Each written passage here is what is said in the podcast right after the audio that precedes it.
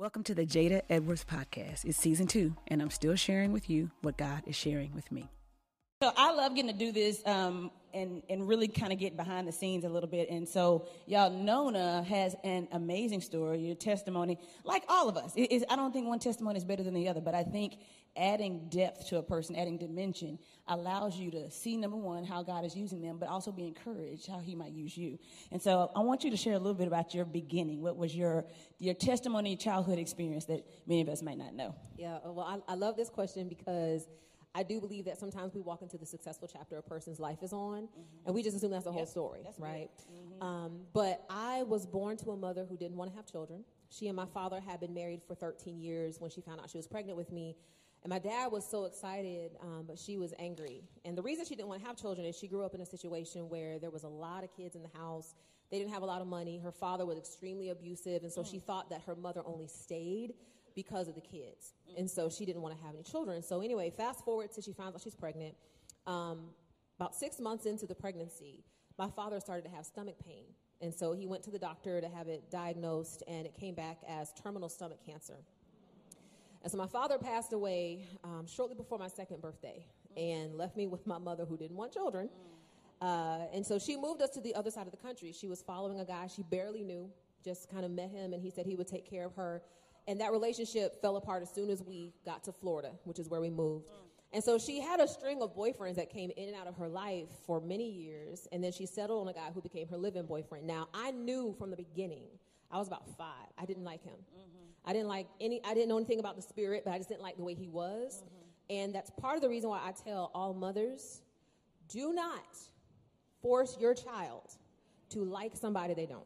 That's right. Because they have a discernment. No, you talk about the red flags. Children have a really good red flag radar, and we just try to turn it off. But so he moved in, and shortly after he moved in, my mom's sister passed away, and she had to go back home. And I begged her to take me with her. I will never forget it. I was in her room. I was crying. I wanted to go with her. And she said she couldn't afford another plane ticket, so she left me with him. And the very first night she was away, I locked my bedroom door because I knew I needed that barrier to keep myself safe. But he used a straight and wire hanger to pick the lock. And that first night that she was away, he sexually assaulted me, that very first night. And he said, after it was all over, he said, you better not tell your mother because she doesn't want you anyway, and she'll get rid of you. And so he repeatedly abused me for years, and I didn't say anything because I thought that my mom would get rid of me until one day I just could not take it anymore. And so I said something to her, and she had him arrested, and I thought it was over. And on the day of his release from jail, she took me with her to pick him up and brought him back home, where the abuse resumed shortly thereafter. And, didn't grow up in a Christian home, didn't know anything about God, Bible, Jesus. And so around 9 years old, I tried to end my life because I didn't understand what death was, but I just figured that it was less than what I was experiencing. And so I have a son right now who's 8, he'll be 9 this year. And I look at him and I'm just, I can't comprehend now at that age. But it wasn't successful. I tried again at 11, and it wasn't successful. But shortly thereafter, a classmate of mine in the 6th grade invited me to church. And I had never heard of church. I thought we were going to go play at her house or something. And we went to this church thing, and I remember walking through the doors, and the people were so loving and so kind. And, like, for the first time in my life, I felt like people wanted me to be there. Because in school, I was labeled a problem child. I was told I had a learning disability because I was acting out. And so it wasn't too long after that, man, I gave my life to the Lord. And it's just, oh, my gosh. I think about how my life could have been so different had my classmate not invited me to church, which is why I keep telling parents, stay on your kids. Don't let them not come to church. Don't let them not be a part of a church community because they are the missionaries that God is sending into school. So that's what I'm saying. And even, not even, oh my gosh, there's so much in what you just said. So I'm going to just start the last thing. Not even just having your own kids in church, having your kids invite their friends. Yes. Because especially children under the age of 12 to 15, they say they're the most open. They, even if their family and their household does not go to church or is not getting, they're most open because they're not threatened by it. They're exploring. Yeah. Invite them, because you never know if that is an exposure that is going to change the trajectory of that child's life. The other piece about it that I like to harp on is, and I'm going to guess you don't have this problem here because I can tell you're a loving church. It's so important to realize that when people walk through those doors, you never know what they're carrying. Yeah. Like when I walked through those doors, I was a 2-time suicide attempt survivor at the age of 11, yeah. Right? So people would look at me and they would just assume I was just a regular kid. They had no idea I was being sexually abused at home. They had no idea. But the love is what gripped me. I didn't know scripture. I didn't know, nobody shared the gospel. It was the love that made me say, I want to be here. Yeah. I don't know what this is about, but I want to be here. Right. And that changed my life. Right. And that is really, really... even though you didn't know it at that age, that was your first taste of God, because he's love. And yes. When that love, when it covers a multitude, not yes. just sin, of pain, yes. of past trauma, you really can't explain it. Because here's the other thing I'm observing. I want to get into your leadership yes. story too, but watch that. But this is so good because, and I'm going to ask you this, we didn't plan this, but the way you're talking about your story, forgiveness is something I teach on a lot. I love it. By the way, let me just say as a random thing. Y'all know I'm scatterbrained. Okay. If you have been in Bible study, and we are talking in a series right now about why church matters, did she not just say the whole... You said literally 17 things, and I was like, that's what we just talked on. And some of it you just said, we just talked on in Wednesday. Wow. Girl, the Lord, besides the leggings, is just the taste. Just taste and see. Then he'll take you deeper. So good. But for real, so the forgiveness piece, and I say that because one of the things that I try to remind people of is that, you know, forgiveness is not ignoring, it's not erasing, like it's an acute awareness. So the wound is there, but when I touch it, it don't hurt still. The wound is there, and I know the story behind it. I know how I went through it. So to hear you talk with this clarity about that level of pain, how did you get to that place? Lord, when you just said forgiveness, yeah. That's what I'm saying. We don't want a cord. We're going to have to just like spend a few weeks together. But forgiveness was the key, because what God had to teach me, and it took a few years, because, you know, I had to grow in my faith and mature in my faith. But what God taught me, because I carried around bitterness for many years toward my mom and her boyfriend and even teachers. I was like, nobody ever asked me why I was behaving the way I was behaving. They just punished me. And so I carried that for years. But when I got to the place where I was like, I don't want to feel this way anymore, God told me you have to forgive. And I didn't know what forgiveness was, but what I came to discover is that forgiveness is literally releasing your future from the power of your past. You know? And say it one more time. Somebody going to want to tweet that later. Don't tweet it now. Stay in the moment. But just say it one more time. You can write it down for later. Forgiveness is releasing your future from the power of your past. There was so many times where even after I got married and I started having children, and like I couldn't experience the joy because I was being tormented by my past.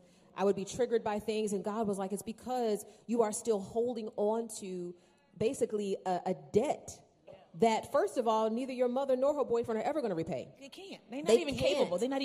And let me tell you, my mom is the type that she doesn't even think she has to. I'm going to tell y'all, this is just being true. When I was about 26, I was riding in the car with my mom, and I said to her, Mom, you know, we really need to talk about what happened. Mm-hmm. And my mother said to me, verbatim, she said, well, it wouldn't have happened if you would have just kept your legs closed. At five. That was the moment I knew that there was nothing I could say that would make her see the need of apology. But that's also why, sisters, hear me. There is no power in an apology. None. Please hear me. None. Some of you are in here waiting on somebody to apologize for something they did. They have moved on. They are sleeping good at night. They're not thinking about what happened. And you have the power in you right now today to get free. Yeah. Which is why I'm so grateful for forgiveness. Because God is like, look, daughter, you don't have to wait on anybody to do anything. I give you the power within you to experience freedom. And so the process I had to go through in order to forgive is I had to first admit that I was bitter. My God. Step 1. Wait a minute, because how can you look at all the things? right? You have a case. Literally. You have a case for bitterness and anger and resentment. And we can get to that place of saying, God, I know what I should be doing, but you get it, right, God? You saw my life. Mm-hmm. So only God can take people who have been victimized or people who have been the offended ones and make them come to their own realization that they need to check their own heart. Yes. Only God can do that, because otherwise you'll be waiting on the person outside of you to do only what God can do in you. Oh, yes. That is such a, y'all, I hope, listen, somebody needs to hear this today. Yes. While you're waiting on somebody that's outside of you and somebody that's not God to do something, say something, fix something that they can't do anyway, it could be that God is waiting on you to look in your own heart. Yes. And he's like, me and you can get through this together. But now, you don't even need them. I will say this. The other thing God taught me is just because I forgive someone doesn't mean I have to be in a relationship with them. Listen. And that is the part that freed me the most. Yes. Because I would have people say to me, that's just about, they'll say, you better say it. You better say it, because people need it. Listen. But I would have people say to me, and I pray this frees somebody who's dealing with the guilt of this, is they would say, well, but you only have one mother, and you need to make it right, and you need to be in a relationship, and you need to do this, and you need to do that. And I said, no. I said, see, relationships are two sides of a coin. That's on the one side, there's forgiveness. That's what I control. Yeah. On the other side, there's repentance. Yeah. That's right. And I do not have to be in a relationship with an unrepentant person. That's right. I can forgive them. That's right. I can love them and release them. Yeah. But an unrepentant person is going to re-offend because they do not think that what they did was wrong in the first place. Yeah. So God bless you. I love you. Absolutely. Love you from a distance. Right. Yeah. And by the way, that is not bitterness or self-protective. That is biblical. Because God will not be in a relationship with you if you are unrepentant. He has forgiven everybody. But you have to repent to have a relationship with God. That is the standard. Reconciliation is not the same as forgiveness. We have to both be on the same page about this thing to move forward. So it's okay to let them go in your heart and let them go from your life. But get it in the right order. Don't let them go from your life and they still have power in your heart. Let them go in your heart and then let them go from your life. That's the word. And you know what else? I want to... Does it seem like, because you talked about the age, like 5, some significant things happen, seeing your son at 8, 11, 9, the suicide attempts, does that then, as I've done some my own counseling, by the way, counseling, y'all, I just need people to know. Don't wait till you're about to kill somebody. Go. I'm for real. It is not for a crisis. You need a person outside of yourself. Ooh, okay. You need a person outside of yourself. Can I just, like, emphasize this so much? Come on. Let me tell you something. Satan has us so bound by thinking that we have to keep this stuff to ourselves. Yep. But if you think about what's the root of that, it's pride. Pride, honey. The root of it is always pride. You better not tell nobody you're going to bring shame on this family. Yeah. You better not say nothing you're going to embarrass us. I'm not here to embarrass you. I'm not here to bring shame on anybody, but I am here to get free. Because that's what Jesus did, is he set us free. So don't allow other people's insecurities to keep you in bondage. You need somebody to talk to. Please don't feel like, well, I don't want to share the business of the family and tell your business. Dirty laundry and tell all your business. Life's and be healed from it. I mean, what's the worst thing? Somebody gonna know they not God. I don't care.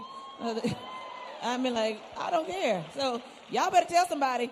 And listen. And our church is big on small groups. Get a counselor so you don't be stressing out your small group. Your small group cannot bear the burden of your counseling need.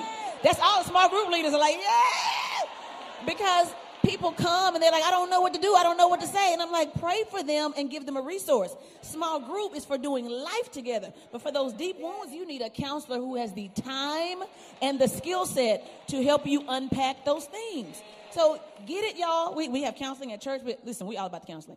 So, I just want to make a note, because I think some things you said in your life about those milestone ages, that forgiveness can happen in an instant, but that healing is a process. And so you can forgive, release, right? So I can be declared healed, but there's still rehab.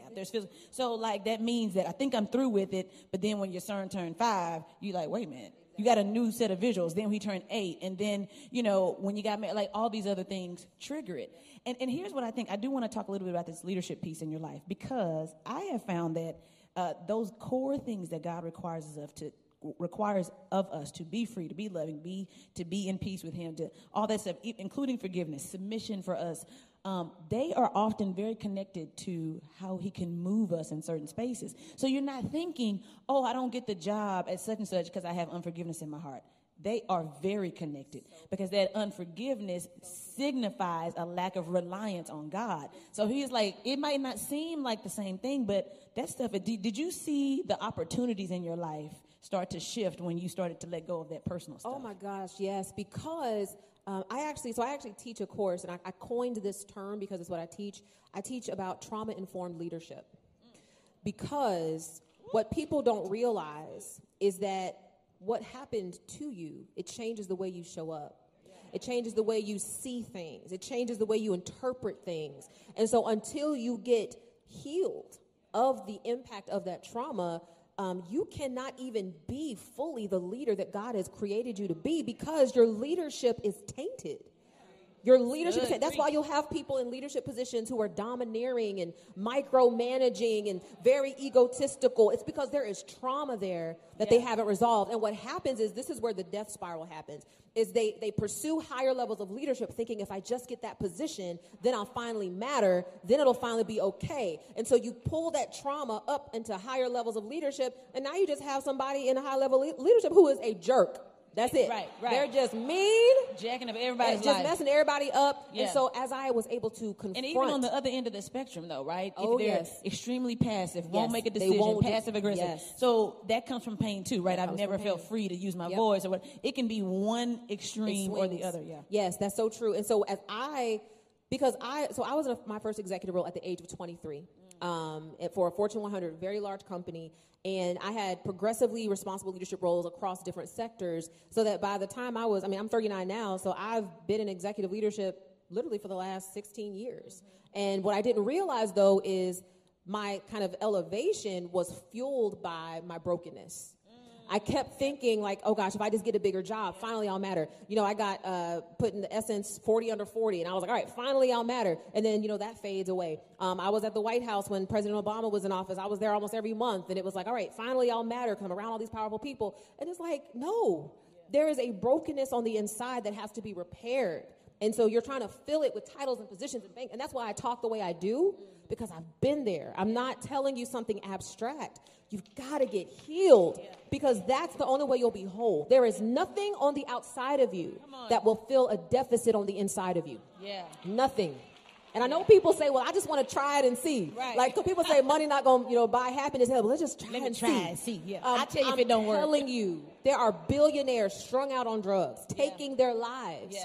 Because there is unresolved trauma, and so it matters. That's a word.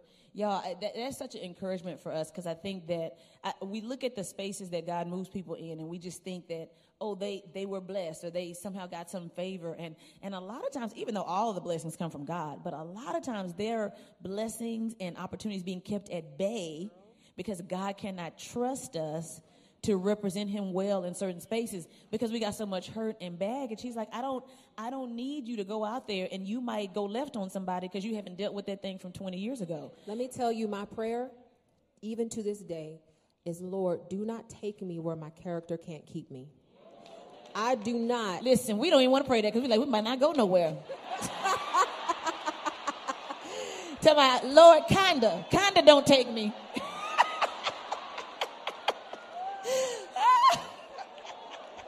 Be stuck like y'all ain't moved in 12 years. He said, remember that time you prayed?